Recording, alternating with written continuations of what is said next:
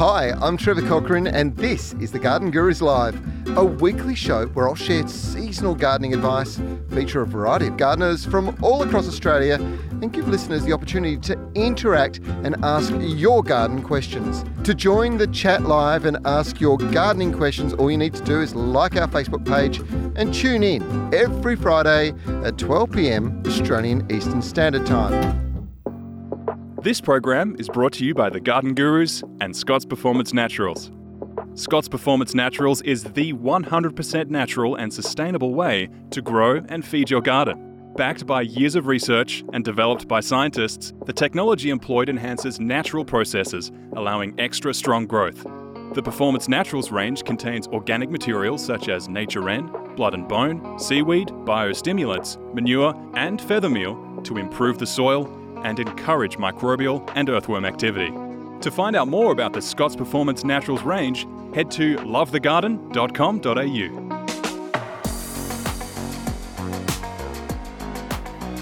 Good morning and welcome to the Garden Gurus Live. It's our question and answer day today. I hope that you are going well and you've had a lovely Christmas and we're all looking forward to a wonderful new year. Certainly 2020, most of us are glad to see it gone behind us, but we've got a great 21 coming up and we will be bringing you a whole bunch of great gardening advice via the Garden Gurus TV show on Channel 9, of course, and also uh, via our Garden Gurus Live, which we're really fortunate to have had the support of the guys from Love the Garden and also our friends who always support us, um, our friends at Garden Express. Now, today is all about answering your garden questions. I'm Trevor Cochrane. I'm really looking forward to sharing some of my knowledge with you today. And the simple way to do it, of course, is to jump on and just simply post your question with us.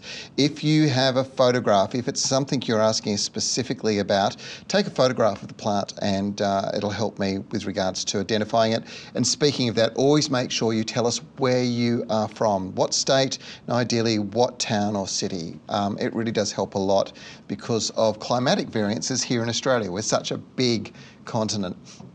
Now, today we have a whole bunch of prizes to give away as well. Thanks to our friends at Fothergill Seeds, we have got nine packets. Nine. Do you like that? Of amazing seeds uh, that uh, is now time to be planting in your garden. So we'll be giving one to each of our favourite questions. So send them through. We've already got a heap flowing through.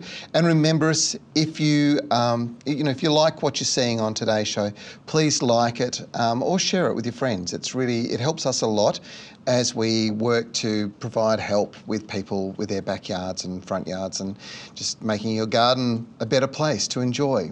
Now, to get on with the show, I'm going to move straight on to our very first question, which has come from Molly Mook in New South Wales. Jill, hello, how are you? You've got a self seeded fig tree that came up in a pot. Now, you planted it into the garden four years ago, and whilst it has grown quite large, still has no fruit. Now, should you persevere or should you buy a new one? My recommendation is that you actually buy a new one. The problem with seedling figs is that you might end up with a really good fig variety. You, you might. You might also never get a fig from it, or the figs themselves may be dry or not very good. Now, this is the problem with uh, with seedling plants is that they will often do that. The other thing with figs is that they can be enormous. So some of those seedlings can grow into enormous trees uh, and not produce a lot of good fruit for you. So my advice is go for a variety that you really like. You know, now is the time to be heading into your local fruit and veg store. And of course, you can get all sorts of amazing different fruit to try and just note what that variety is. Then head into your local garden centre, pick that tree up, or jump online and order it with somebody like Garden Express. It's such an easy way to get plants delivered direct to your door. So, my advice is no, I wouldn't persevere with it. There is one other thing you can do though. You can cut it back and you can always graft a variety onto it if you are that way inclined and you want to have a bit of a challenge. A little side graft off the stem of a, uh, of a rootstock will deliver you a beautiful tree. So that is another option for you. Now we're moving to southeast Melbourne. Hello to everybody in Melbourne. Stacey, hello, good morning to you. You planted a dwarf cherry tree last month and the leaves have been curling ever since. Now you've been watering it regularly and it's in full sun. Do I know why this could be happening and how to treat it? Well, let me tell you, I'm sure that it is shock. So it's not an unusual thing for them when they've got a bit of transplant shock to go through that. And the simple solution for that is to just soak the soil, soak the ground, and even over a bit of the foliage with Seasol.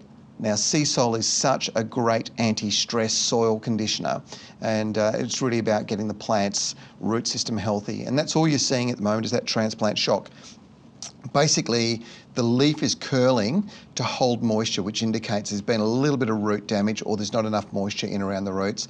But once the, the, the, plant has been hydrated, you'll see those leaves flatten out like that. And they want to be flat like that because they're wanting the, all that green uh, on, the, on the leaf itself of course, is all about generating energy from the sun. So you want that big, open, flat space so that the plant can photosynthesize and generate um, energy and sugars to keep it growing strongly. Now we're moving to Queensland. Hello, everybody up in Queensland. Helen, you've got a tropical garden in part shade. You hate palms, and now you need to plant it.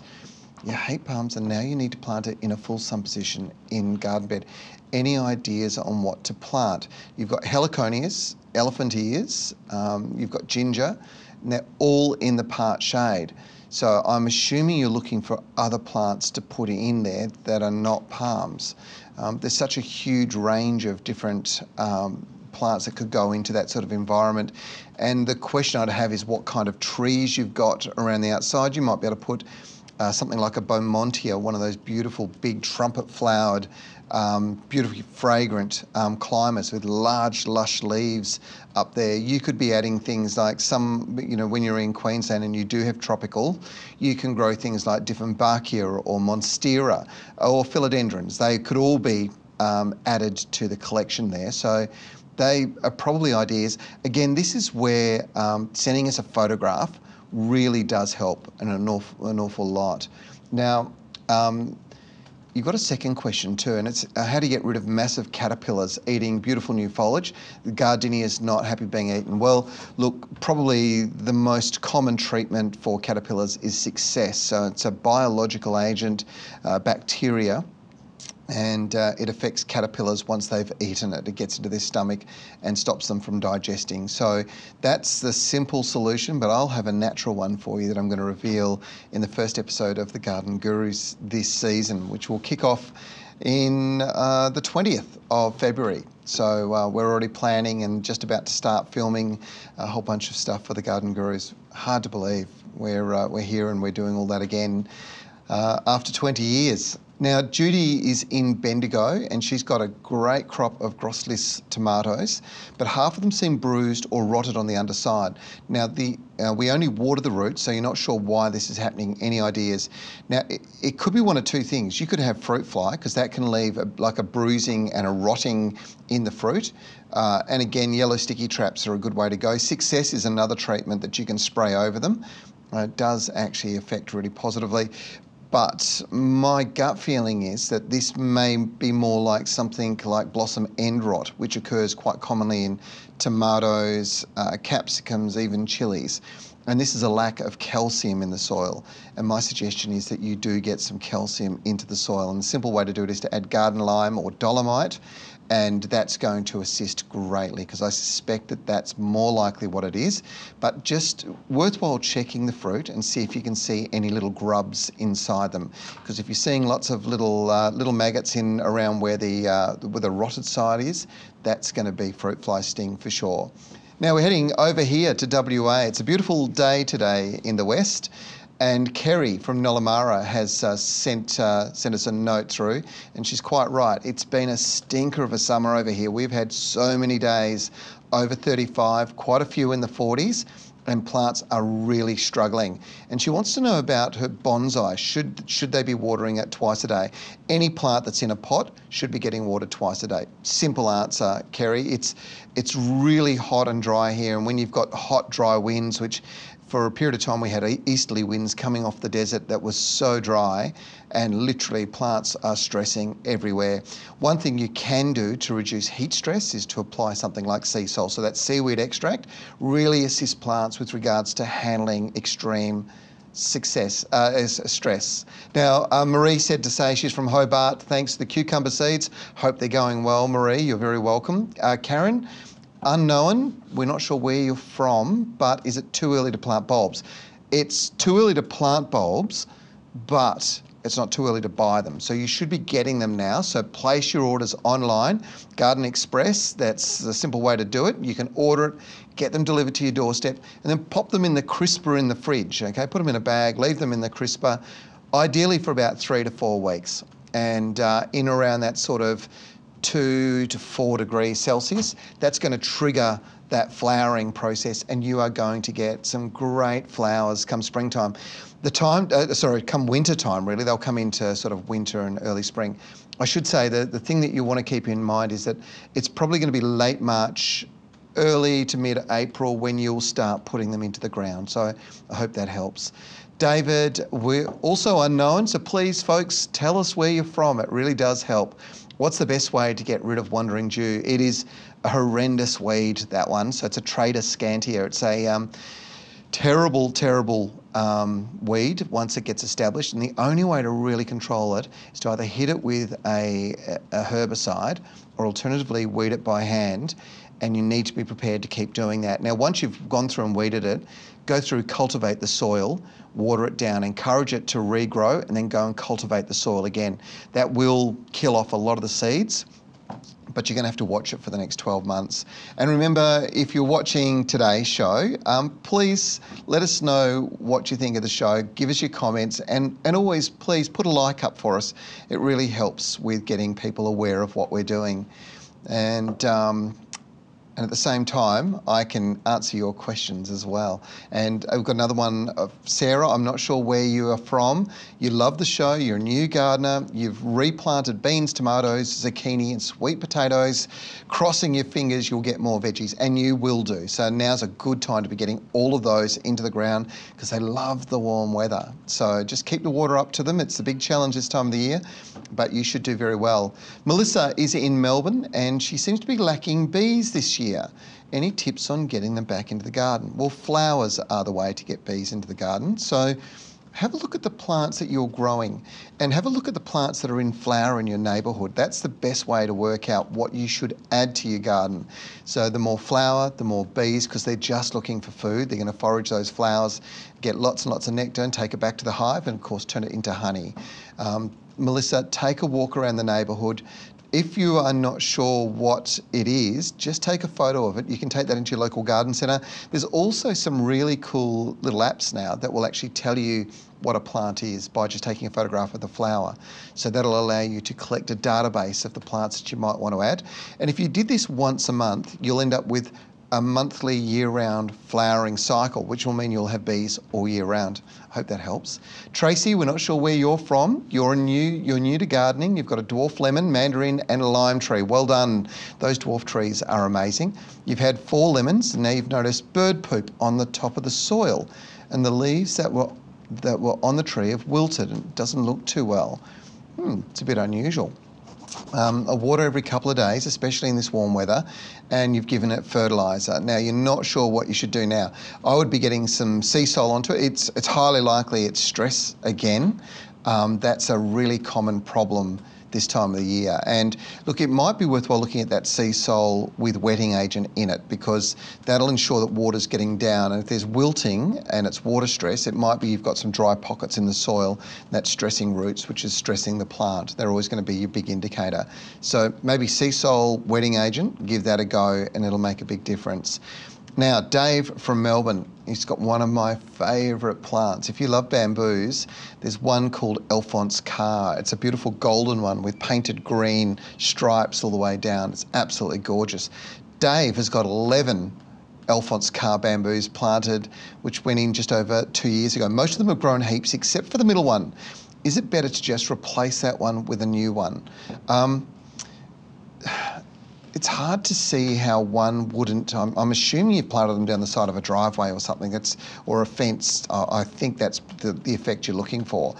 Um, it's highly likely the one in the middle will take off. It might be just taking longer to establish, short of you having planted it on top of something that's affecting the, the root growth or it's been impacted some way by maybe a, a herbicide or something. But even then, bamboo's pretty hardy. I would check the watering. I suspect that it's actually water that'll be holding it back. So check the watering, make sure that that particular one is getting water direct to it, and I think it'll catch up with the rest of them. Now, um, Sarah in Penrith in New South Wales, pretty hot in Penrith at certain times of the year. You get some really hot conditions, but of course we've had lots of water in New South Wales, so things are um, things are going from one extreme to the other. What I would recommend you do is. Um, is you, what you're wanting to do here is protect your veggies in the heat. And I'd recommend that you put up a little temporary shade screen. You can uh, you can build resilience in veggies, and again, we're talking about it a lot this morning. But Seasol, it's such a great um, heat stress, um, drought stress protector, and it does build up um, an, uh, a better cellular structure in the leaf that's able to handle that extreme condition. So maybe a combination of Seasol application, do it over the foliage this time of the year, as well as in around the roots, and uh, a little bit of shade cloth over the top.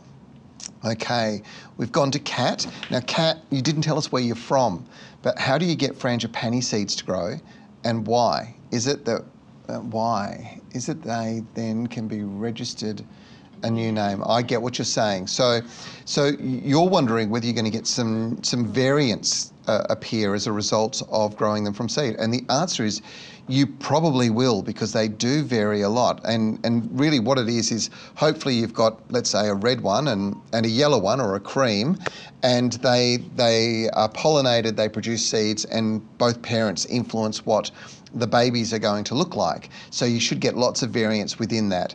Now, um, you, you grow them from seed quite easily this time of the year. So it's all about humidity in the soil and keeping the soil consistently moist.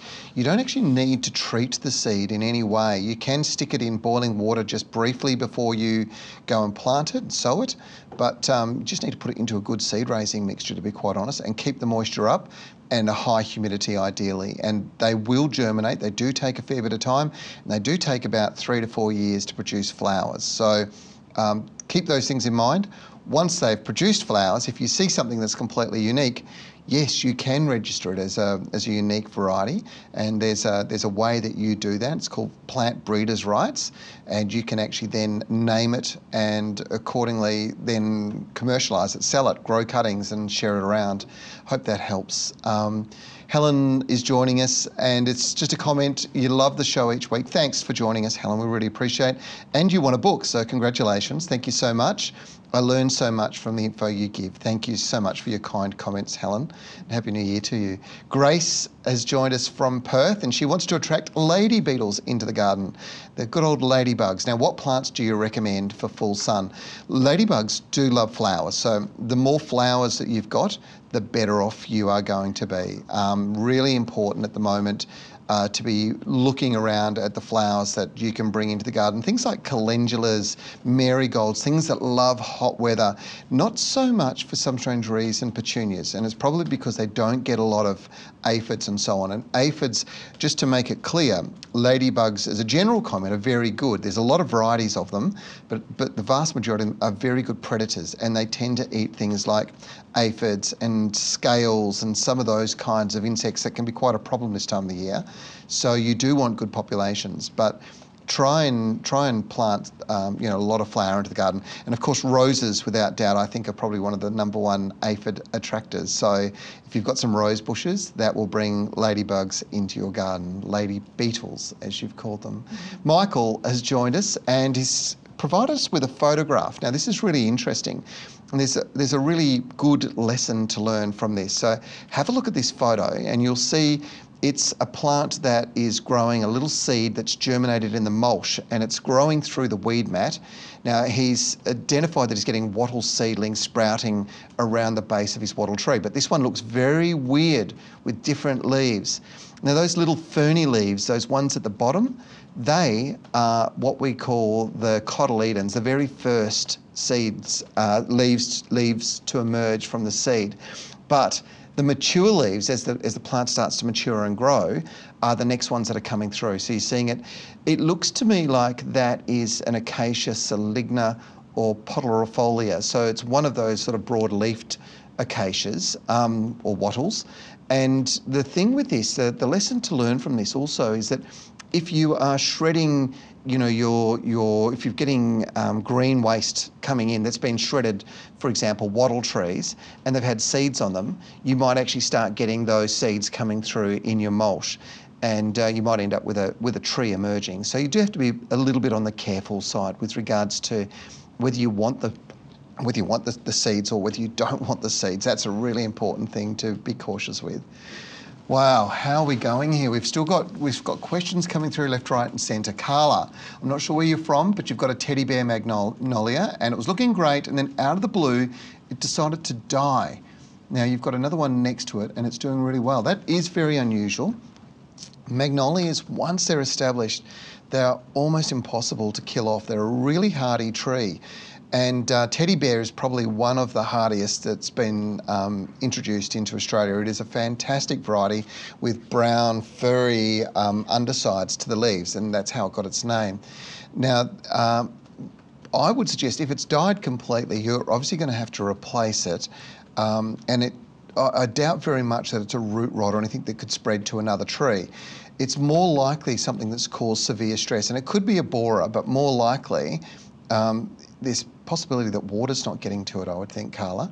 So my suggestion would be that you do have a bit of a think about um, about that. Visit the Garden Guru's online store and browse through a collection of high quality, German made Wolf Wolfgarten tools. You'll also find a range of books with information to help create and maintain a beautiful garden. You can also access the online store on the Garden Gurus Facebook page. Use the code GURUS for free shipping on orders over $30. Offer ends 31st of October. Now, Michaela's going to scroll this screen up for me so I can have a look at the next one coming through. Thanks, Michaela. Remember, we're a team here um, pulling this all together, and we've got Michaela and Jimmy. They're the, um, the A team. They're in today, so we're very lucky, and they're making sure that everything ticks over beautifully. Maz from Ipswich in Queensland, great part of the world. I'm wondering your thoughts on which cherry you would suggest for me to grow. Um, you want to get big fruit on a small tree. Well, there are some, certainly some dwarf cherries. I'm not so sure that you're going to get cold enough during the winter, Maz, to be able to grow fruit on your cherry. And you might want to be thinking about one of the tropical cherries, a Brazilian cherry um, or Grumichama, which is another type of um, tropical cherry. They, they, they're not a true cherry in the fruit, but they have a very similar sort of sweet flavour and sized fruit and generally the same sort of colour as far as uh, cherry trees to grow in a warmer climate, um, remembering you're going to need a pollinator, so you could probably look at Bing and Stella, which do pretty well in Perth. They'll produce crops, particularly uh, Stella. She's a, a really good producer and she does produce large fruit, and you can get dwarf trees. I know that. Um, I know that uh, Garden Express had some. We featured them on the Garden Gurus in the last series. Have a think about that. Um, you, what you really want to do is work out your number of chill hours. So cherries to produce fruit need to have chill hours, and those chill hours um, will dictate whether uh, if, if, if, there's enough of them, whether you're going to get fruit. Now, I know in Perth we can kind of manipulate the environment a little bit, little bit during winter by throwing uh, some water, uh, some cold water or alternatively ice down on the ground on the surface because it's about chilling the roots. But um, I don't know whether you want to go to that much effort, Maz. I hope that helps. Okay. Um, Kathy from Muchea in WA. Muchea is a beautiful part of the world too, and there's a lot of nurseries up around there, um, but it gets really hot. And Kathy has written to say her veggies have been getting fried from the heat. Now she's used good soil and mulch, and she waters regularly. Should she cover her plants with mesh? Shade cloth, I would suggest yes. I, I tend to think it's pretty hard to beat that. Um, now, just on shade cloths, there's different types of shade cloth, right? So you know there's there's black shade cloth and there's green shade cloth. There's also white shade cloth, and white shade cloth will protect the plants from excessive UV. It actually reflects it off, um, but it also disperses light really evenly to the plants underneath it, and that's what growers tend to go for. So you'll find most growers will actually go for um, a nice light one because they're looking for even growth of the plant, so nice consistent growth. And um, what you tend to find is plants that grow under white shade cloth have bigger leaves. So, a little suggestion maybe look for white shade cloth ahead of the different colours that are available. Now, Jan, I'm not sure where you are, but something tells me that you're probably over here in the west. You've suffered catastrophic heat in the past week, and your passion fruit vine needs some help. Can I suggest a good potion to help get it back on its feet? Seasol. It's going to be a common theme today, I'm sorry, but the thing is that Seasol is such a brilliant way to counteract the damage caused by um, heat stress, and we're, we're all seeing it. It's it's been um, massive here in the west. As I said, so many days over 35, so many days over 40. Um, we're really seeing the damage on lawns and plants in the garden. So if you're not able to keep the water up to them, they are going to start to stress. And passion fruit are a classic where they'll suddenly go all droopy. So give give it some Seasol, but water it over the foliage, water it around the roots, and your plant should be good. Sarah, I'm not sure where you're from. Sarah, does the Garden Gurus have a veggie planting calendar?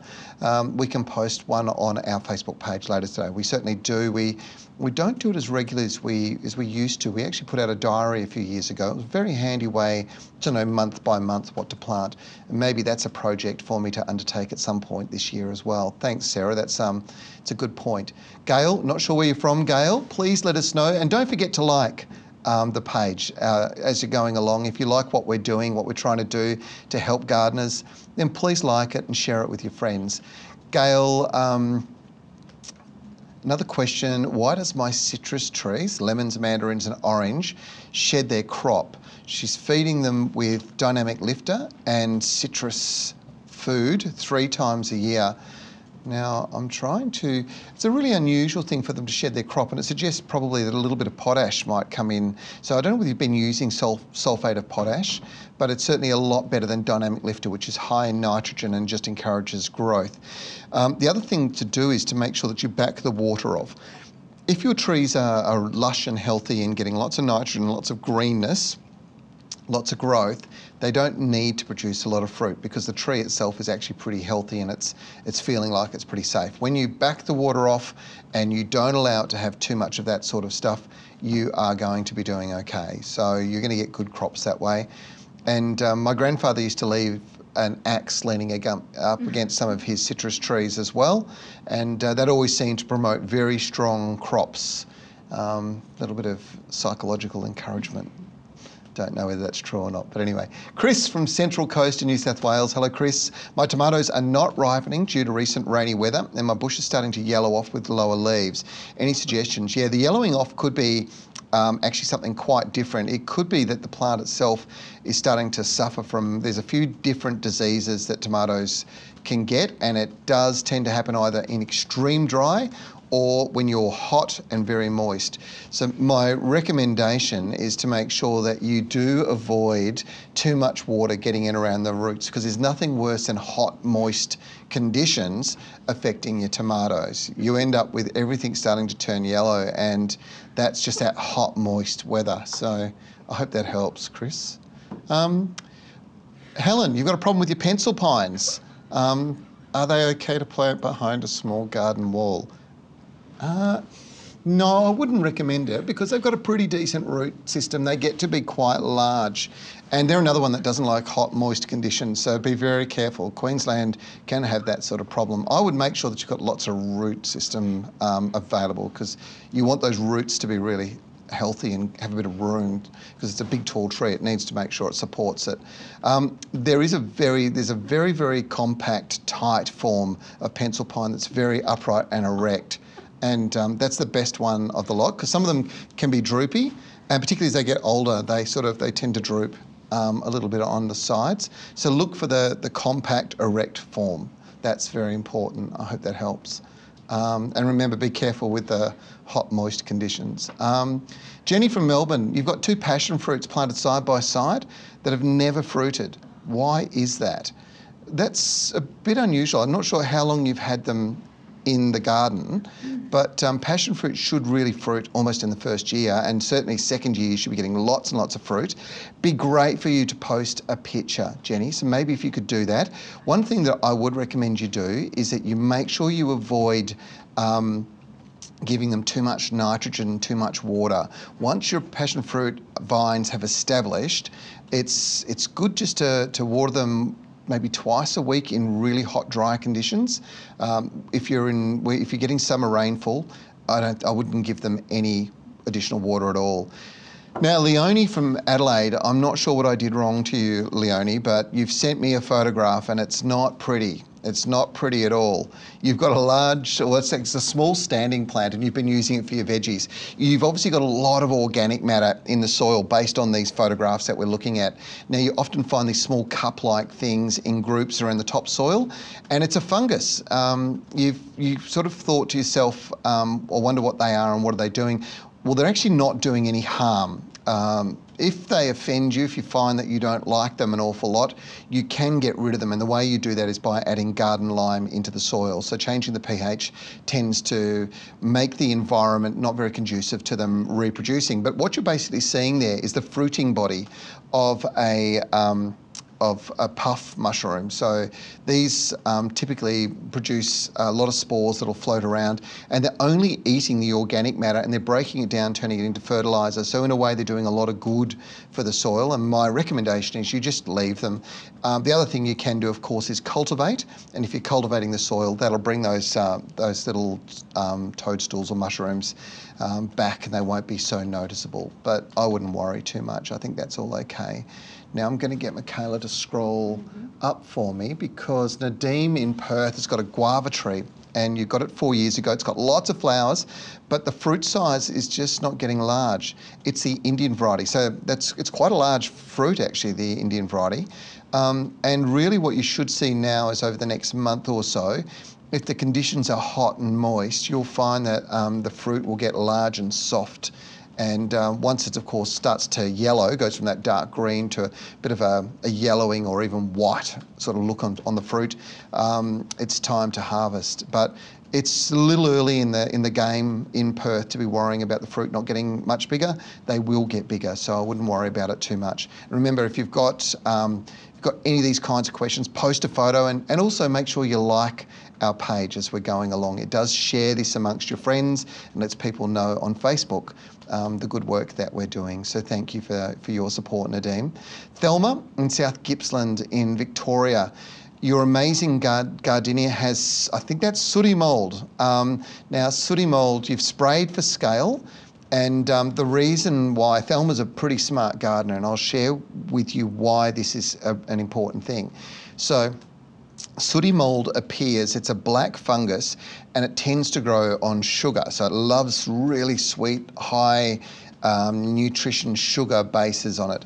And the reason that sugar is there is because there's scale on the tree, or aphids is the other one, and or gardenia in this place, in case, so it's a shrub. Um, and what's going on is that ants come and they farm the scale. So they move it around uh, the plant so that it's getting lots and lots of um, fresh new sources of sap. The scale processes that and it emits a, a sucrosy substance from its rear end called honeydew. And the ants come and they feed off the honeydew and they literally gets covered over their body. And as they move around the plant, it's all that sticky honeydew is actually sticking all over the plant. And that's where the sooty mold comes in. You don't need to spray the sooty mold, it will actually disappear when the food source disappears. What you do need to do is make sure that the ants are not moving around and that you get rid of the food source for the ants. So spraying for scale is a good thing to do, Thelma. You are doing a really good job. Around the base of your gardenia, I would recommend that you get some talcum powder and just do a big powder trail in a big circle around the base. The ants won't cross over the talcum powder. They don't like um, the fine particles get stuck in their their their um, armor in their, their body, and um, it, it causes discomfort, and particularly if they've, they've got um, honeydew all over them, it'll stick to them even more. So they'll stay away, and that'll stop them farming the scale and spreading it through the rest of your garden too. That's the other thing to keep in mind. Olia, um, I'm not sure where you are, Olia, but you've got an umbrella tree. It's been in a pot for the past 20 years. It's seven foot tall, but it's lost all its leaves and it's dying. Well, it needs to be repotted. The cambium layer is green halfway up from the top. The bottom two foot is brown. Now, the cambium layer is there. so you know the bark of the tree as it goes up, you've got the bark, and if you just scraped a little bit of the bark off, you'd see a green layer underneath. That's the beginning of the cambium layer, and it has the xylem and the phloem in there. And the this is basically the movement of sap up and down the, the stem of the tree. That's why ring barking is a really dangerous thing. Now, if it's gone brown and there's no green spots underneath, that area is dead, and you probably want to cut that cut it back to that. If it's brown at the very bottom, it might just be that the bark's getting quite thick on the bottom and it might not be a problem, but I'd still scrape it and check it. The bottom line is, Olia, I think your tree needs to be repotted. It is a difficult time of the year to be repotting, um, but it's probably better to do it straight away if it's deteriorating pretty badly. Remember, really good quality potting mix. Look for the red ticks. I always use that Osmocote premium um, potting mix. It is the best in the market by a country mile at the moment. It's really doing, they do such a good job, those guys, with, um, with their potting mix. Dorothy is in Sydney. Hello, Dorothy. Um, got the cricket going on over there at the moment. I hope everything's well. How do you get rid of stink bugs on your citrus tree? All right, well, stink bugs can be a real problem this time of the year, and nobody likes a stink bug. They're the ones with the big cross on the back. Um, crusader bugs, there's a whole bunch of them. My advice is that you look at using a dust treatment. So there's quite a few different garden dust, Derris dust, and so on. This will affect them quite badly, and they'll go away quite quickly. So um, it's it's quite simple. You just dust around. Usually they come in a puffer pack, and that'll fix the um, that'll fix the, um, the problem. So I hope that helps. Erica is in Adelaide. We're all over the country today, which is just fabulous to see. Hello, Erica. How are you? Um, you've got a mandarin. It's an imperial mandarin, and the fruit drop off when they're about the size of a. Okay, I'm not quite sure what that is, but I would suggest that. Um, when they're smaller. Now you've been applying Seasol regularly, but the fruit's still dropping off. It's next to an apricot that's thriving, and they'll plant it at the same time.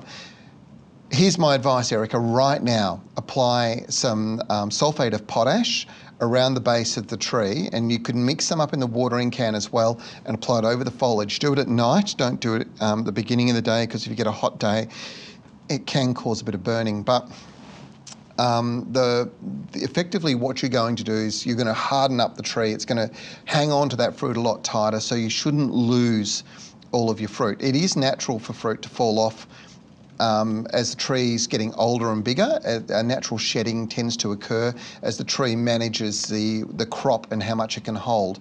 I've got a, an avocado that had thousands of fruit in it, and it's probably dropped, I reckon, a third of the fruit. And when they got to about that big, it was a bit devastating to see them on the floor. But all the rest of the fruit now are really growing quickly and a lot larger. And this is just the tree naturally, naturally managing the, the crop, the amount of energy it can, can produce, which means that you'll end up with bigger fruit anyway. So it's not such a bad thing. I hope that helps and I hope everything's going well down there in Adelaide. Erica, thanks for your question. Rita is in Melbourne. Hello, Rita. You've got October Glory maples.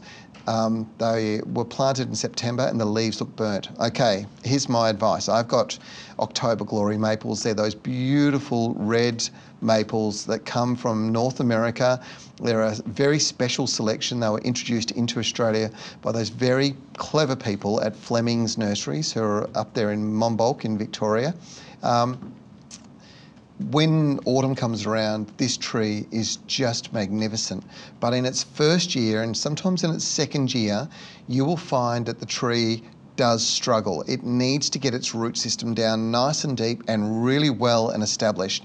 You can offset some of the burn that you're seeing on the foliage by mulching around the base, but this has all got to do with moisture levels in the soil at the moment it's certainly the, the extreme of the sun, but what's happening is there's not enough roots to generate enough moisture to keep all those leaves hydrated. And what happens is as they start to dehydrate, the outside edges of the leaves start to get like basically frizz, frizzed if they're, they're, they're cooked on the outside edge somebody help me here. I'm, um, I'm struggling. Yeah, so they're, they're just burning around the outside edge of the leaf. That's all that's going on. I hope that helps, Rita. They are a magnificent tree. Be patient you will end up with the most gorgeous autumns because they just look spectacular. It's such a beautiful tree, one of the great loves in my garden. I love the autumn time, and it's very much because of the October Glory maples. If you're looking for a beautiful mid sized tree, that's one you want to take um, take and put into your garden. And remember, give us give us a like if you're listening in, if you're watching what we're doing. Make sure you like us. It really does help us a lot. So click that like button. Just press it just there. That's it. Garden Express are Australia's leading mail order gardening service, offering a wide range of quality garden products. Each week on the Garden Gurus Live, the team at Garden Express will share a weekly offer. So make sure after today's show you jump online and visit their website. Linda, I'm not sure where you're from. We're looking for some advice on how to start planning an acreage landscaping. Now, we're looking to plant natives and also create a food garden. And it is very much about a plan, Linda. It really is. There's nothing. If you get a, if you get your plan right, you can progressively implement the plan. You can do things like put structural trees in. Um, you can can focus on certain sections of the garden, and you can do it staged, so it helps you from a budgeting point of view as well. And the best thing to do is to go to the local landscape industry website. So I'm not sure what state, this is where it really helps, what state or city you're in. But if you jump online, Google your local landscape industry and find a garden designer. You want a designer to come in. Have a look, work out a plan with you, listen to what it is you're trying to achieve, and their expertise will help you work out how to stage the, the implementation of the garden as you start to grow it. Acreage landscaping does cost a lot, but if you do the planning the right way, you end up with the most beautiful gardens. Now, we're heading back up to Queensland. Hello, Liz, on the Central Coast. You've got some Monstera deliciosa. That's what it is. And they are delicious monsters as well. Now, they've been grown from cuttings, and the parent plant has masses of fruit. Will the cuttings fruit? Um, highly likely they probably will. Uh, it's, it's generally from a cutting, it'll just continue on performing as the parent plant did. Uh, do you want the fruit on? Probably not in the first year. You want to encourage it to get a good root system and get growing. Monst- Monstera are just the most beautiful indoor plants, but out in a in a open garden under the shade of a tree, they can grow up into the tree and they produce this fruit, and it's a really interesting fruit. So it's a big, long, oblong fruit like probably a little bit like a, um, um, let me think about the zucchini, right? So it's about the, the length and size of a zucchini and it has a sheath around the outside. Now, to get the fruit to pollinate, you need to heat it up. So grab it and rub your hands up and down the fruit quite a few times and it warms it up, right? And then what happens is you end up with it, um, it opens up the pollen and it pollinates, and that fruit will actually then develop on the outside and it's plump and it's sweet and delicious a really delicious fruit to enjoy. I hope you enjoy it. Um, and then remember those some of those small cuttings, they can come inside. But the trick is definitely to, to make sure you're rubbing that fruit, okay? So you get it nice and warm. It's really, um, it helps get the good fruit set going. Michael in Melbourne. Um, actually, I've, I've jumped, I've gone a little bit too fast. Uh, Lorraine's got an umbrella tree with small leaves and she believes they're very invasive. Is that true? No. It's not really true. The, the miniature umbrella is a lovely, grows into quite a large shrub, even a small tree if you shape it that way. Um, definitely not invasive. It won't jump and move around. And it's unusual to see this seed from this plant germinate in other places unless you're very, you know, hot, humid and warm. If it's in a hot, humid, warm, sticky environment, sometimes that seed will germinate and start to come up.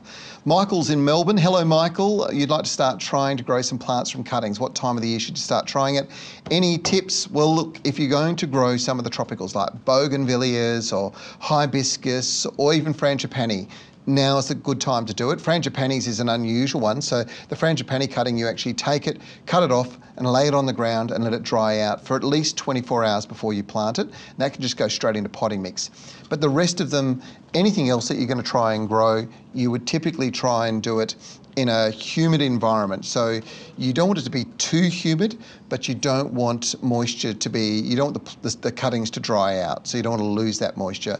So it's about controlling the environment. Now, a lot of plants are grown from cutting generally in that April, May period of time when humidity is increased, moisture levels are fairly consistent and you're, you're in a really easy environment. A simple way to grow them, of course, is to get one of those little mini greenhouses that you can get from people like uh, Fothergills, who sell them through uh, the local Bunnings store that you'll have around the corner or good garden centres.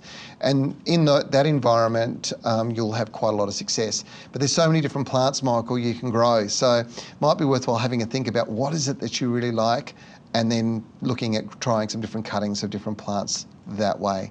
Leah is in Queensland. Hello, Leah. So we've gone from Melbourne to Queensland. You've got grasshoppers eating some of your plant's leaves. What's the best solution to get rid of them? I think Derris dust is probably one of the best treatments I've got. It's a natural, naturally occurring plant derivative that. Um, that controls a lot of different bugs from you know, chewers right through to things like grasshoppers that fly in, fly out big problem for the grasshoppers is they don't actually like the dust itself, so they'll, they'll tend to move on and they won't chew on your plant's leaves. There are some places right across Australia that has you know, quite a significant problem with this.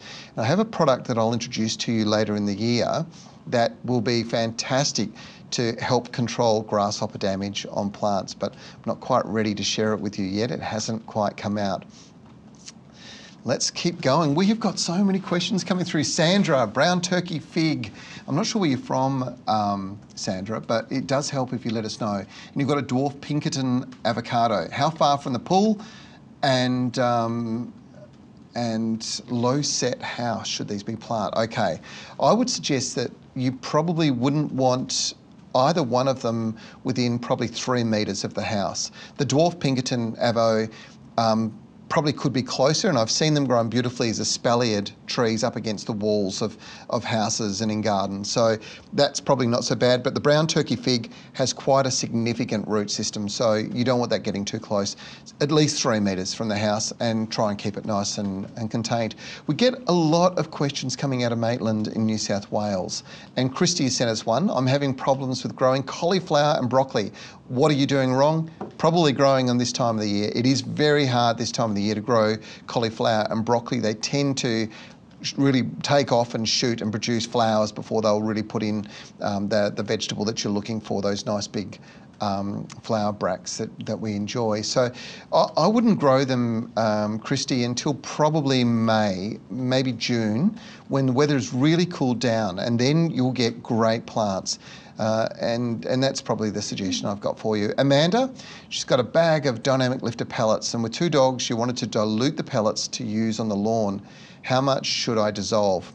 Um, Amanda, I just wouldn't do that. I'm not going to recommend you do that at all. Um, the outcome of wetting dynamic lifter pellets is something that is not very attractive or appealing, and there are so much better things to use for lawns than doing what you're going to do.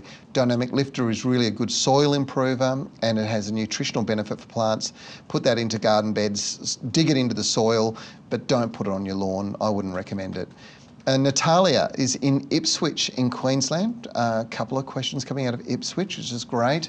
What's the best way to get rid of crinum grubs now without poisoning the birds and other insects? So crinum is a uh, is a lily, and it's a beautiful big um, plant with lovely big white spider-like flowers, and you you do get a few different. Um, insects uh, that, that will attack it.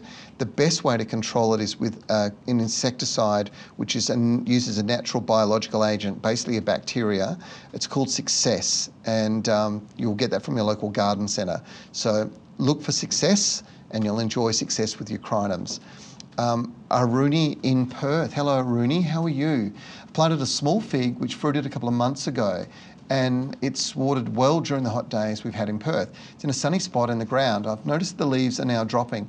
Does it need shade? Well, look, no. Um, I've got the same thing going on with one of my figs in my garden, and it's purely down to soil moisture levels. And that's basically saying there's just not enough moisture in the soil. So the plant is now managing its foliage, so it's dropping leaves. Um, to be able to support the leaves that are usually the new leaves that are growing um, with what, what moisture is available. Aruni, what I would recommend you do is that you apply a wetting agent into the soil. That will help enormously and uh, should stop the plant from actually uh, getting those yellow leaves and dropping leaves.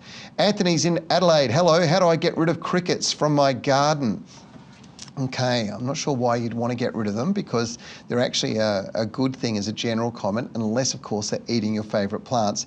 And again, Derris dust, there, there are some cricket and grasshopper baits that you can get out there as well. You need to get into your local garden centre, just have a quick chat with the, the horticulturalist there, and they'll give you one of the options that you can take a look at. Uh, Susan is in Geelong. She's got a bacon avocado, and she said that it's sulking. Now, again, leaning an axe up against a tree can be very motivational at times, Susan, but um, this one's only young and it's not looking very happy. Any advice? Avocados can take a fair bit of work in the first few years to get them going. The risk with them um, when they're young is that they can get root rot diseases. So there is a, um, a product called anti-rot and if you're starting to feel like you think that it's actually deteriorating, maybe soaking the soil with that will help protecting a small tree is, a, is an important thing with a kind of barrier, I suppose, around the outside. And the other thing I would say to you, Susan, that you might want to think about is just um, soaking the ground at the moment, soaking the soil at the base and even over the foliage with Seasol. That will help a lot. Leanne is, we're saying in Victoria, she's in Dandenong. Um, she's got a cycad, it's got some brown spots on the underside of its fronds. Uh, what's the best way to get rid of them? Those brown spots are highly likely to be brown scale, very common. If you leave it there, what'll happen is those leaves will start to yellow. So you can do one or two things. You can either cut those leaves off by hand or you can spray that, that plant, and I would do it in the evening, not during the day, because if you get a hot day, you could end up with all sorts of problems. But my suggestion is that you spray underneath with a um, something like um, eco oil or one of the, the white oil derivatives. Um, they're really good ways to get control of, of um, brown scale on cycads. Now we're going to New South Wales, we're going to the Hunter Valley. Hello, Michelle, how are you? Uh, looking for a feature tree for a front yard, clay, loam soil, bit of shade, and you're looking for something that's going to grow to five metres and ideally frost tolerant. My recommendation, we were just talking about some of the beautiful maples, and uh, in the Hunter Valley, you can grow some magnificent maples there.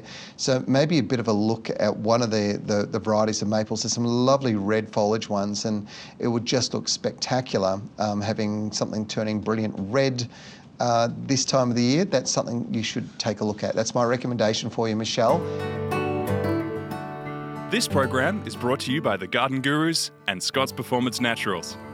Scott's Performance Naturals is the 100% natural and sustainable way to grow and feed your garden.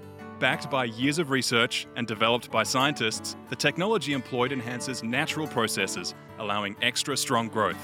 The Performance Naturals range contains organic materials such as Nature N, blood and bone, seaweed, biostimulants, manure, and feather meal to improve the soil and encourage microbial and earthworm activity. To find out more about the Scott's Performance Naturals range, head to lovethegarden.com.au. And I'm not sure where you're from. This year, your Hass avocado is dropping 20 to 30 immature fruit every day. Why is this? Now, I did mention to you that I have the same thing. I've got a um, Fuerte at, at home that's doing the same thing at the moment and it's got to do with soil moisture content. So the the the amount of moisture around the base of the tree, the tree is actually working out how many how many fruit it can support, and it'll keep dropping immature fruit until such time as it's got a stable number of fruit that it can supply enough moisture to. That's the solution. So have a look at the, the moisture you've got, but this is a bit of a natural process. And um, the more fruit that the tree has, the smaller the fruit will be. So by it naturally shedding, it's effectively going to give you a smaller number, but some lovely large, bigger fruit. So I hope that helps. Belinda is in Missionbury in Sydney. Hello, Belinda. Nice to see you. You've got a snail and slug problem with your raised veggie garden. How do you get rid of them? They're eating everything. Um, I tell you what, I'll show you exactly what you could do. I'm back. I just had some there on the shelf that I wanted to show you. Um, snails and slugs have no tolerance of copper. So um, if you to use something like bluestone around the outside edge as a barrier, it's going to stop them from going and getting there. I'm not a big fan of um, the uh, snail and slug baits as a general comment because the vast majority of them use a, a, very, very toxic poison in them, which stays in the soil and it's not good if uh, it gets to any pets or if it spreads through the environment. It's not, not a handy thing to do. So I'd look at something natural. So natural barrier using copper is a great way to go. But the other solution that you could think about is that there is an iron-based solution as well. Um, now is the time to be treating them. If it's if it's moist and warm, and you know it's like when it's moist and warm, it really starts to sort of encourage them to grow really quickly and they spread through and they do so much. They'll eat everything. So you're quite right. Hopefully um, that helps. Svetlana, you've asked us. Uh, Oh, so you've got frangipani leaf rust. Okay, well, you do need to get a, a, a fungicide for that.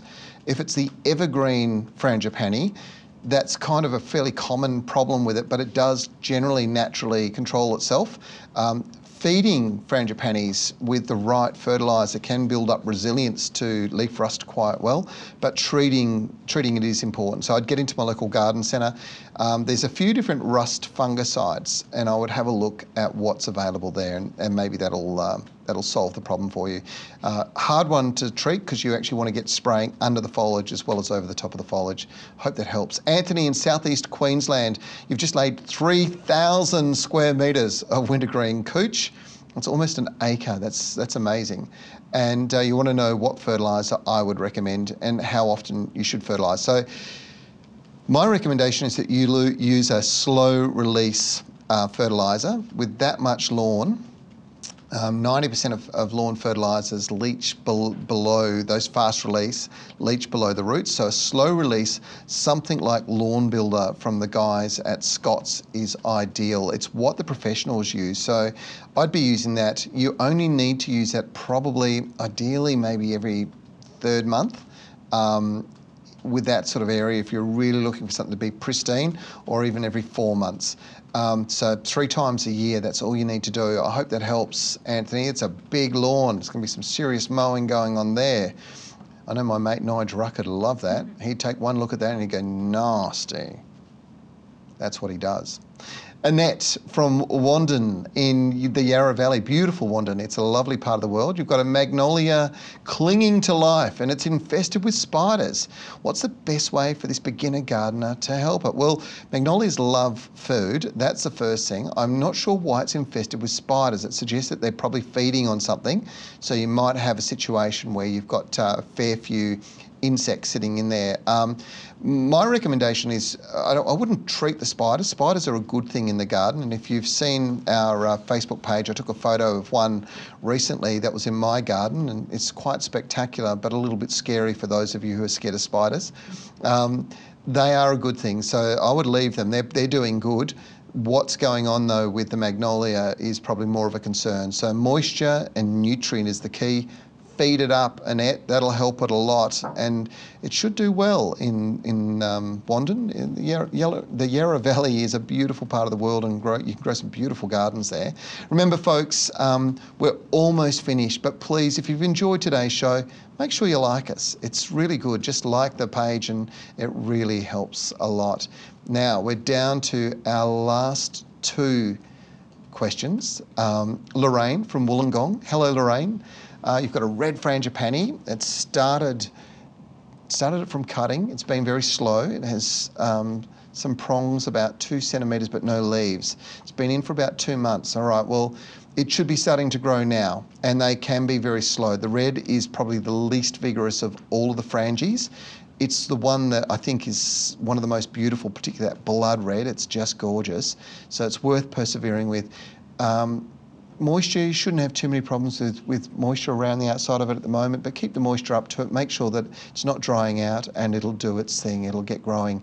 Oh, Diane from Sydney, will tomatoes flower again after all the flowers have had fruit? Uh, yes, it should continue to keep flowering. What you tend to find is it'll have a second flush as you move into the autumn months. So um, you can do that. In my garden, I'm probably going to tear some of my tomato bushes out. They had one big, really good crop that came in through sort of December and, and over the Christmas period. Um, but I'm going to start off with some fresh ones in a new spot in the garden. So it's really up to you how you go. Um, but yeah, the answer is that they will produce uh, more flowers and more fruit. The crop just won't be quite as big. Philip in Hobart, we're saying we're, we're saying goodbye to you guys all today. Uh, with our last question in Hobart, and he wants to know the best time to split up with his orchids. Well, I'm assuming that we are talking about cymbidium orchids, and the best time to split those is generally sort of January, February, and put them out into the sun, right? So then in March and April, they'll produce a lot of growth, they'll re-establish themselves, and in May, they'll start producing flower buds, and in June, July, you should be seeing lots of flowers coming through. Hope that helps, Philip, but really probably now in the next month or so is the best time to do it. Well, that's it um, we are going to wrap it up. Michaela is going to message our winners of the nine packets of Mr. Fothergill's seeds. Thanks very much, Mr. Fothergills, and she'll do that after today's show. Keep an eye out to see if you have won yourself a packet of seeds and we'll send it off to you. Remember, you can always, if you want to review what we've talked about today, you can do that um, by listening back to the live stream, or you can catch up on previous episodes on Spotify, Apple Podcast, and Podbean. And uh, now, last week, this is really important. Make sure you're uh, paying attention. We asked you what um, day you would like us to be doing this this show. Uh, previously, uh, we have done it, and we wanted to know the time that was most convenient uh, for you to tune into our weekly live stream. And for everybody who responded, and there was a lot of you, thank you very much. We really appreciate it. It's going to be hard to make everybody happy, but we are happy to announce that we will be going live to Facebook from this Friday. That's the 15th of January, and it'll be at 7 p.m. Australian Eastern Standard Time, which means that uh, you know things are settled down in the garden. You can be inside. You can grab a nice cold drink or a cup of tea and sit down and ask us your garden questions. And of course, um, back in Perth, that is uh, at four o'clock. And uh, in the other states, just check your time, check your guides there. Now, what else should we be talking? Oh, I know what I need to tell you about. We are filming the Garden Gurus. In fact, we kick off next week. I'm going to. I've got some stories I'm going to do in my garden. Uh, you'll get to see some of the pain that I've been going through. I know you're going through a bit, um, but that's the good news that we are back filming and we're going to air at the end of February. In fact, the 20th of February on Channel 9 right across Australia and I'm not even sure what number series this is. It's uh, 20th year, so I think it's about 39 or something like that, which is just crazy. So um, really looking forward to producing it. Lots of great stories. We've got Nige and Bon holding on, ready to go. Hopefully.